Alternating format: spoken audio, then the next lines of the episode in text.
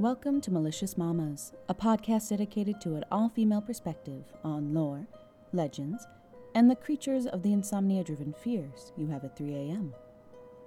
I am your host, Nikki Mandiola. This week, we're diving into a bit of Greek and Roman mythology. Stay tuned for a tale of snatching, revenge, and vicious women. Without further ado, let's get down to the business. This week's topic is Harpies.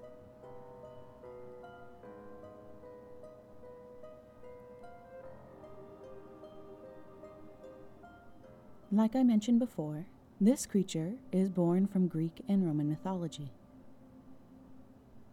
Described as a half woman, half bird monster, harpies were also depicted as having faces that were pale with hunger and long claws.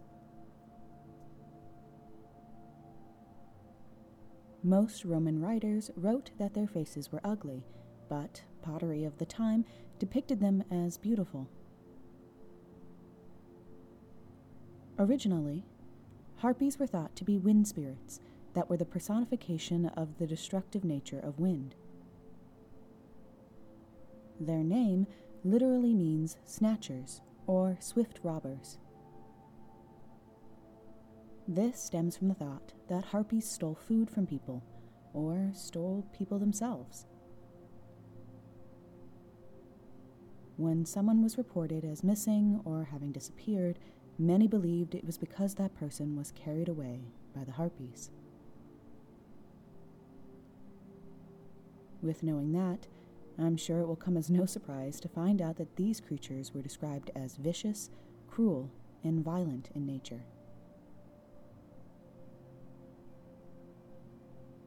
Harpies were the daughters of a sea god named Thaumas and a sea nymph named Electra. These daughters were often called the Hounds of Zeus and were believed to perform his bidding. Later, writers went on to list them amongst others as guardians of the underworld.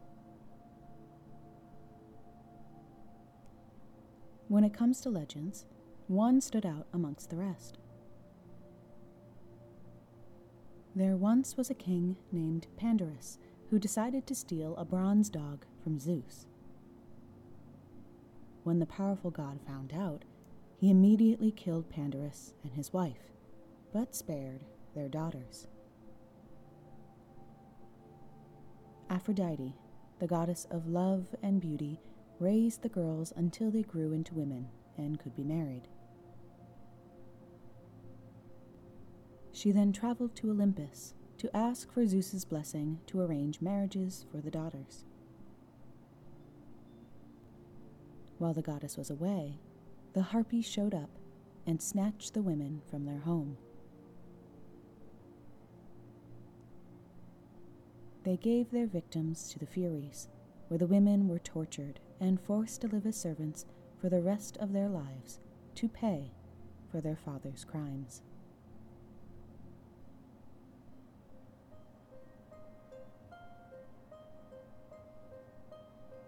On that note, let's conclude this episode. If you have any suggestions on mamas you'd like me to cover or a spooky tale to share, please send an email to maliciousmamas at gmail.com.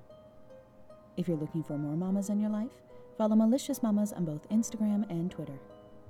Also, if you could rate, comment, and subscribe to Malicious Mamas on your favorite podcast app, it would really help to get the show out there, and I would greatly appreciate the feedback. Until next time, Keep it real, mamas.